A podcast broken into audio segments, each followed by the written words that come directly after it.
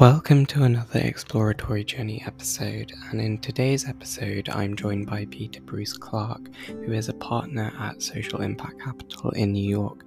And in this episode, we discuss what social impact venture is, using tech for good, and advice for the next generation of investors.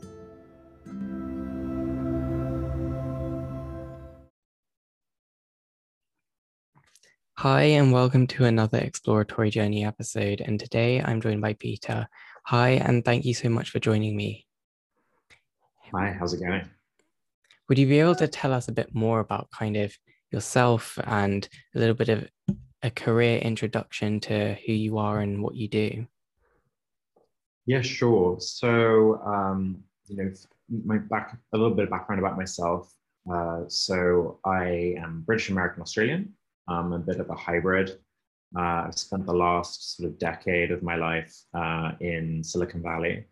Um, and you know, before that, grew up mostly in the UK and, and partly in Australia when I was a lot younger.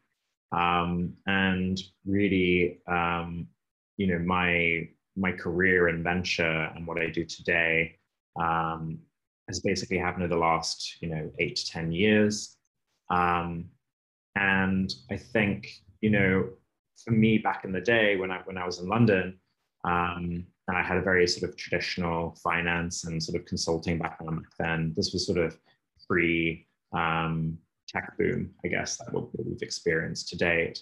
Um, there, there, wasn't really the option of, of creating a new business that wasn't really robust as an ecosystem in London. Um, and I think that all of the ideas that I had about the future and what I wanted to achieve, um, I suddenly got an opportunity to go to the Bay Area to do work around impact investing, um, working with a variety of family offices and Stanford and institutional investors to really start thinking about, you know, what that might look like. Um, how could you do that through an investment vehicle? Um, and so, you know, I think everything that I do today is reflective of all of that curiosity um, and um, you know wanting to see some efficacy in the things that I do every day. Um, so when I got to the Bay Area, uh, I did a lot of work um, with different families, venture capital firms, private equity firms, really drilling into what impact was. And then in a very classic Silicon Valley sort of narrative, I ended up to launch a bunch of companies. Um, one which was a management consultancy for institutional investors, so large sovereign wealth funds, pension funds, etc., um, and some family offices, which got acquired uh, into a startup that uh, actually recently got acquired by Addepar, uh, which is a wealth management platform, which is worth about two billion now. Uh, and even trying to launch my own my own fund when I was sort of young and slightly naive about what what, what was possible, uh, what you could do with limited track record. And then more recently, you know, now I work uh, at Social Impact Capital, where I get to do what I was studying, you know, and and uh, researching back in the day, uh, and it's a lot of fun. It's very fast paced, and you know, I just I just love what I get to do right now. The social impact capital seems pretty cool. Um, would you be able to say a bit more about you know your current role um, and what sort of work you get up to?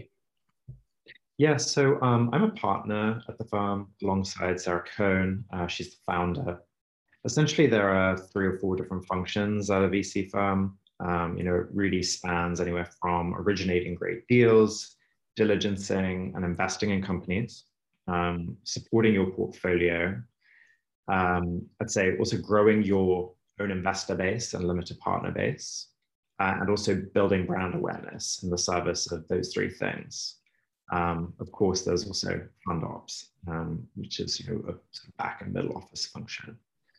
Firm, what I help with uh, is deal origination and investment decisions, but specifically on the impact front, uh, portfolio support, as well as a lot of our sort of uh, outbound and external facing relationships, whether that's LPs, our venture partners and advisors, or our syndicate relationships. So other venture capital firms that we do deals with.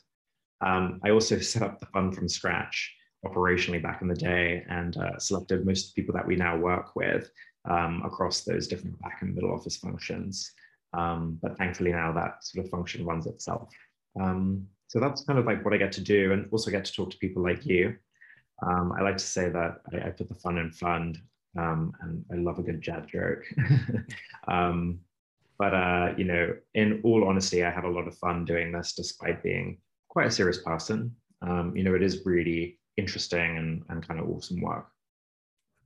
I guess you you don't necessarily like have a typical kind of finance background, or you started studying English, which is you know quite quite the opposite of what you would imagine a VC to have you know studied. But what kind of initially got you to enter the industry, and what's kept you there for you know however long you've been there? Mm-mm. So I think there are probably three or four three things that led me to to wind up in venture. Um, you know, on one level, uh, I think it naturally lends itself to my curiosity. I'm a very curious person.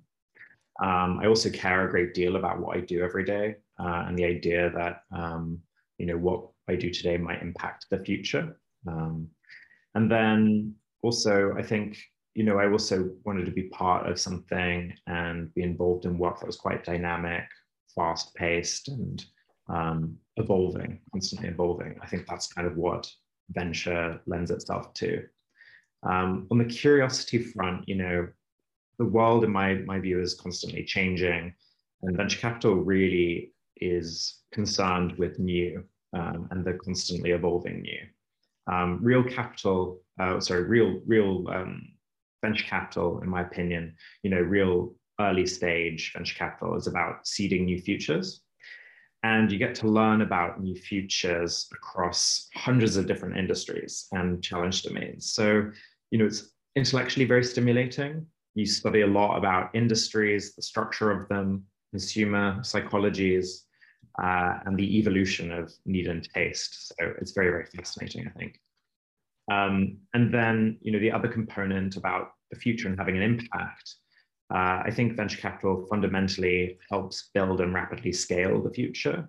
And if used for good, uh, VC can make an impact rapidly, which is the thing that I'm excited about. Um, and then finally, you know, because VC is always about the new, you're constantly evolving and updating your operating model about the world. So you get to work also with a lot of different types of people that help you do that kind of updating. So different genders, ethnicities, sexualities, and even ages. So it's extremely dynamic uh, as an environment to work in. I guess you know that that just highlights how varied your kind of day-to-day job is, which just probably keeps it really exciting. But I wanted to touch on kind of the impact side of thing because a lot of people kind of underestimate, you know, the value VC investors can have in terms of you know making a positive difference in the world um, and you know investing in companies that are creating real live tangible solutions to big problems like climate change. But a lot of people you know from the outside will just see vc as kind of money making machine or you know bringing back value to investors and large re- returns. And you know that that is fundamentally what underpins it. But do you think kind of the value uh, the idea that that's all that vc is is a bit misconstrued? Mm.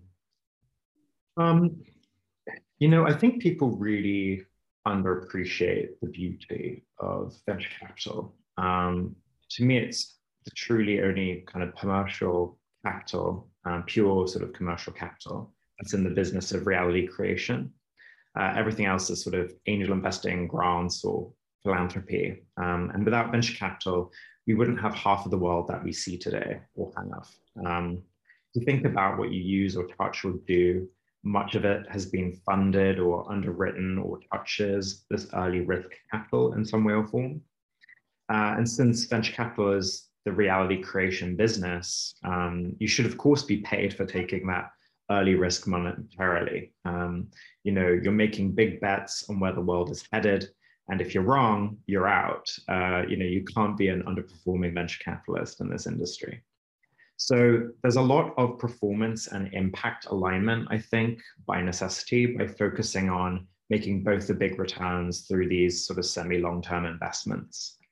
at VC firms, uh, you typically don't get a massive salary. You usually get future carried interest uh, on the capital that you've invested, provided you know you've invested in these game-changing types of companies. Um, I think in the industry, though, most investors focus on getting returns that are several orders of magnitude greater than what you can get in public markets.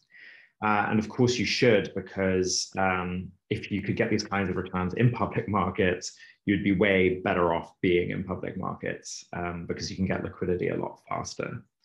Um, but I, I, do think it's genuinely a bit uninspiring the way most of venture capital community sort of deploys this capital because it's so beautiful uh, in its kind of essence. Uh, I think it's typically concerned with um, backyard inconveniences rather than you know what we do, which is structurally changing the world for the better. Which is something I kind of wanted to talk about actually, because you know the world is ve- changing very fast, um, and you know that comes with you know new and evolving problems one which i already mentioned before which is climate change but what areas and kind of technologies do you think will see the biggest growth and investment within the next five to 10 years on a social impact level? And more generally, like what kind of technologies and areas are you and your fund kind of most interested in and looking into and see like the biggest potential? Mm. So I think you know there are three different sorts of businesses that um, we're going to need to create in order to transition uh, societies and uh, our industrial bases quickly uh, towards more sort of sustainable uh, business models. Um, so I think for one, like tackling climate change and atmospheric carbon is going to be a multi-billion, if not trillion-dollar industry. It's growing at an insane rate, and I really think that you know eco-capitalism is going to be uh, a vibe. Um, you know, I think that uh, we have way more um, obvious symptoms now. It's very readily available with what's happening in the world. And I think a lot of money is going in that space. Uh, you know, the growth of responsible investment, ESG investing, impact investing, this is sort of growing exponentially. Um, and, uh, you know, it's really going to force all firms to fundamentally think about what they're investing in, how they're doing things, and how they're making investment decisions. I think it's kind of inevitable. Um, I think the SEC has already spoken about this, as is like you know the CFA Institute. So it's happening now. Um, I think you know there are different kinds of businesses. So there's going to be businesses that do direct air capture that use carbon as an input. Um, I sometimes say that uh, you know, the 20th century's externalities are the 21st century's inputs. I think there's going to be a big boom of that kind of um, industrial type of business. Um, there's going to be also services and enterprise software that um, is used by big corporates to re-engineer how they do things. A lot of that is also going to be geared towards sort of efficiency, um, not just sustainability, because we sometimes think at our firm that uh, sustainability is also synonymous with just doing things better, faster, cheaper, etc. Um, so those are the sort of business models that um, I think are going to grow in the kind of sector that's going to grow pretty quickly in the next five to 10 years. You touched on kind of ESG, um, and you know that that's been a that's been a big thing in the news recently, and you know it's only going to continue growing. You see lots of large financial institutions kind of um, trying to implement ESG models in where they're putting their capital. But in terms of the VC community, do you think mm-hmm. that they have like embraced the need to invest in kind of sustainable startups? Um, and you know, there is still hesitancy out there because you can see it amongst investors um, in terms of investing in startups which are sustainable in terms of their business model, but also in terms of you know the product or service they're they're building. And do you think investors kind of pass over the sustainability aspect when evaluating startups?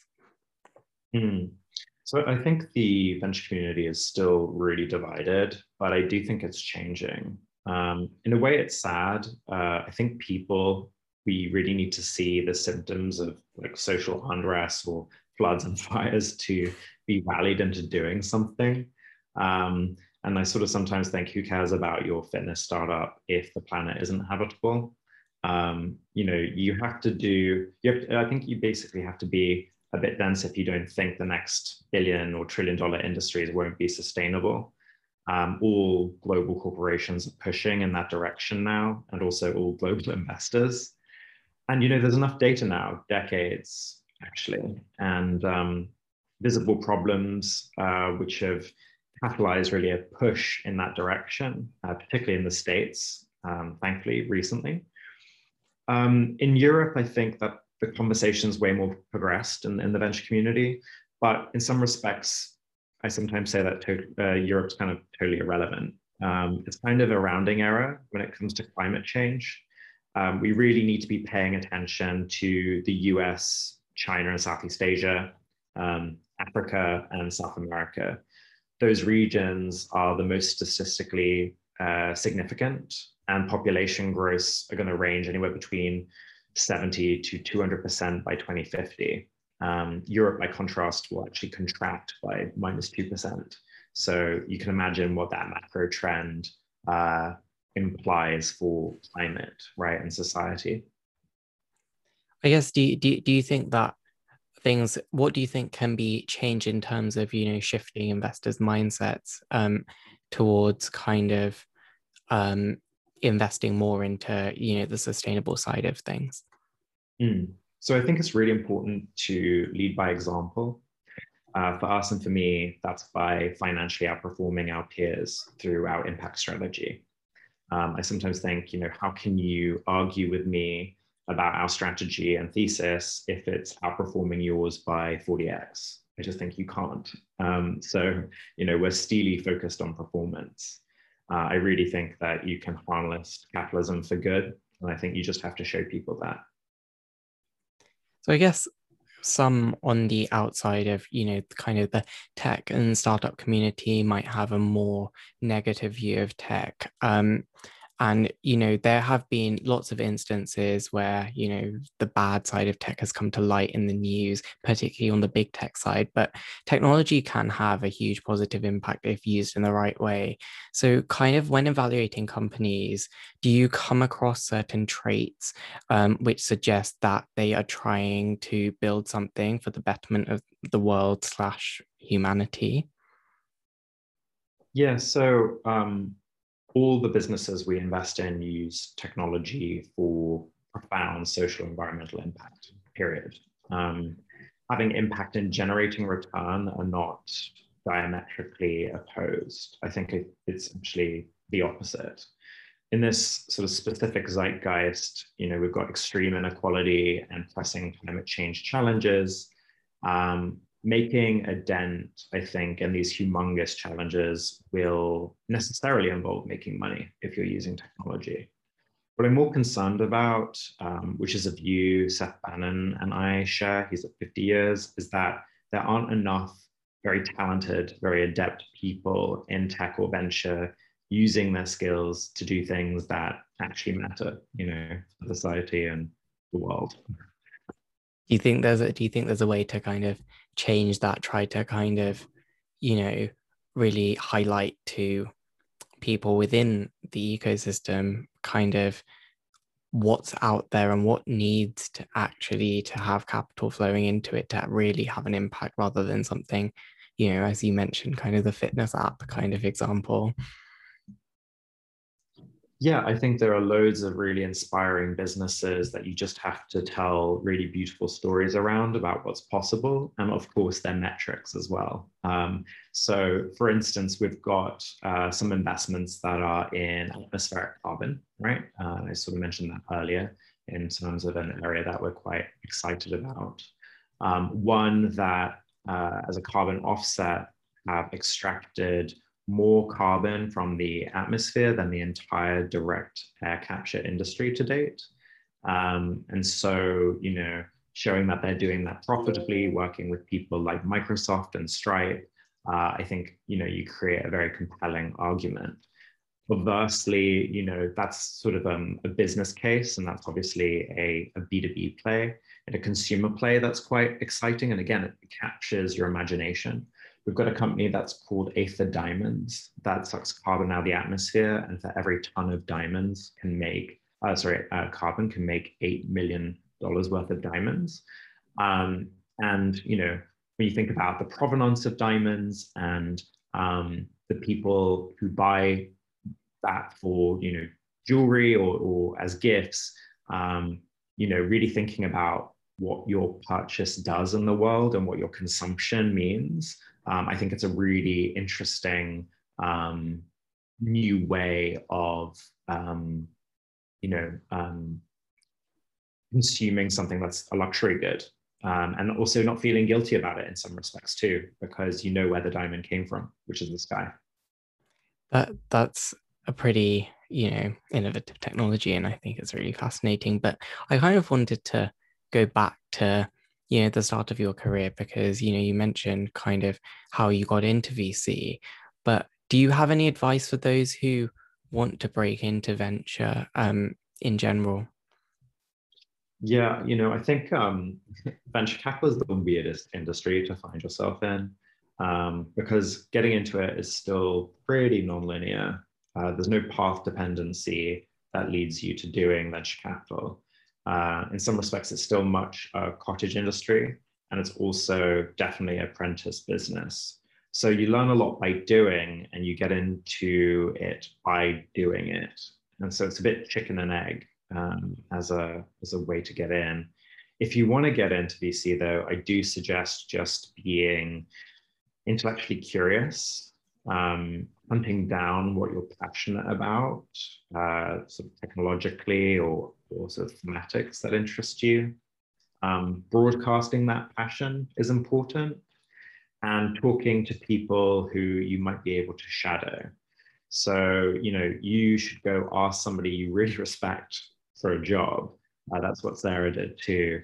And uh, in fact, Sarah approached me, but also for a really long time, I was tracking the work she was doing. And so I think also think that you know if they don't end up hiring you, you should ask them who might be able to based on what you're interested in. It's because it, it is at the end of the day such a small world, and you know you never know what can come from just reaching out to someone and just saying hi. But what would you say has been kind of your biggest career challenge and how did you overcome it? Because you know it's probably there have been there have probably been struggles you know through the ups and downs of getting to where you are today. Hmm. well today um, well i've faced many challenges uh, and i'm sure i'll have many more to face. Um, but i think one of the hardest things that i had to grapple with early on but i still um, sort of until probably the last few years um, have had to sort of get beyond was this idea that uh, you know I was like legitimately capable and that I belonged to the room with the people that um, I found myself in. You could kind of call this an imposter syndrome, but it was also probably something to do with more self-esteem and awareness about what I could do. So I come from um, you know a background of high performers, of being around high performing people, uh, I think that set a very high bar for my own internal expectations. Um, and you know, it's funny. My, my friend Maryanna Saenko, she's at uh, Future Ventures uh, with Steve Jurvetson. One day she just turned around to me and she's like, "Peter, you really need to stop doing that. Um, people are going to do that to you. You don't need to do that for yourself."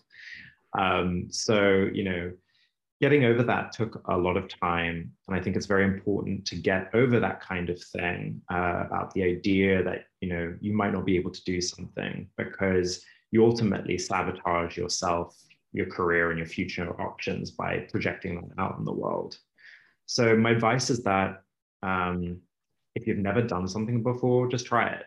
Um, as my friend Jojo says, she says, you know, failure is actually just not trying. You'll be surprised and I think also, you know, it's been interesting during COVID and watching uh, our leaders deal with that as a, as a global challenge. I think one realization I had more recently is that, you know, the bar is actually much lower than you think it is. That, that's some great advice. And I guess sticking kind of on the advice theme, do you have any advice for your 18 year old self?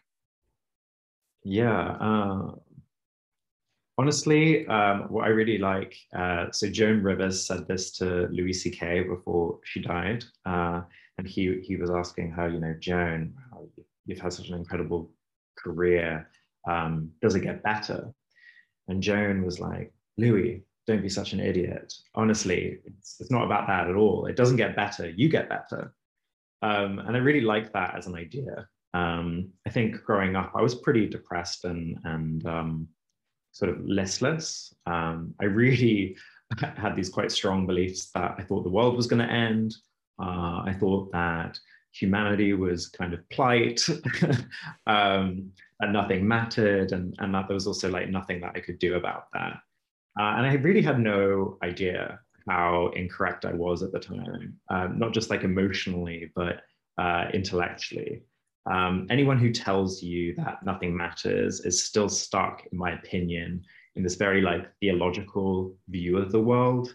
Um, you know, a world where you need a third party to validate the meaning of what you're doing, um, of what we build together. I think it's really interesting. I get quite philosophical about this, but um, you know, in the age of individualism, we've actually come to realize that we're all reality creators. Uh, and we, we're doing this every day, hour, minute, second. Um, and we're constantly creating the world we see. And there isn't a third party. So it means that there's, there's no kind of third party for meeting validation. And um, I think the thing to, to remember is that we collectively agree on what is meaningful and what is valuable. Uh, and so I think we're kind of rediscovering this sort of Hobbesian truth that we're all engaged in a social contract. Um, but I would also add that this contract involves a kind of decentralized process of coming to an agreement of what we should care about, why we should care about it, and how we can sort of care about it in terms of what we build and what we do together. Do you, do you think that you know your views have drastically shifted since you were 18 to you know now? Yeah, totally. Um, I honestly, I, I think you can do so much. And as soon as you start trying, you realize how much you can do. Um, and um, I think we're all waking up to the idea that we've got a lot of responsibility, and that's actually an amazing thing. Um, and we've got a lot of uh, agency to do something about it. On the, on that note, what kind of then motivates and inspires you to you know do what you do today in terms of you know investing in companies which are literally changing the world for the better. Mm. um, so what continues to motivate me i would say going back to how i felt back in the day is that everything is not quite okay right now. Uh, environmentally speaking um, but also socially.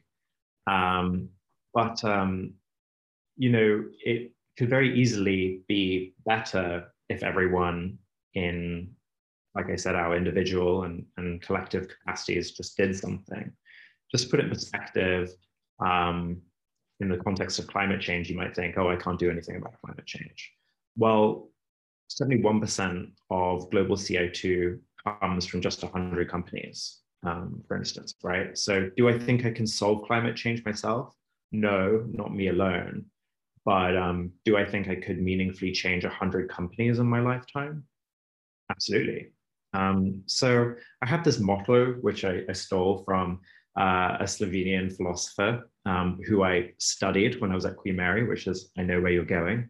Um, and uh, he, he's got the sort of view that we should demand the supposedly impossible. Um, because, like, who knows? Maybe the impossible is actually quite possible what if uh, it's only really your current perception that's the challenge and not the actual possibility? So I think, you know, lots of things and people inspire me, but honestly, I think the thing that inspires me the most is beautiful things and ideas. So beautiful people, places, experiences, as well as beautiful businesses, um, business models, technologies, and um, you know interventions that will ensure we survive as a as a global society and i think that's what motivates me and gets me up every day It's been fascinating to talk to you. Um, I I love your kind of optimistic view about how you know you can you can kind of push forward and change the world if you really want to. Um, so thank you so much for coming onto the podcast. I'm I'm sure our listeners will have found what you said valuable and insightful, and I really appreciate your time. Yeah, thank you so much for having me. Um, and uh, yeah, I, I, let me know how it goes at Queen Mary.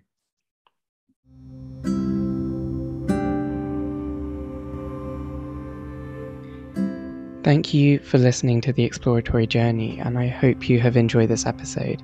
Please make sure to follow or subscribe wherever you get your podcasts, and make sure to follow all our social media channels on Instagram, Twitter, and LinkedIn to stay up to date with our future episodes.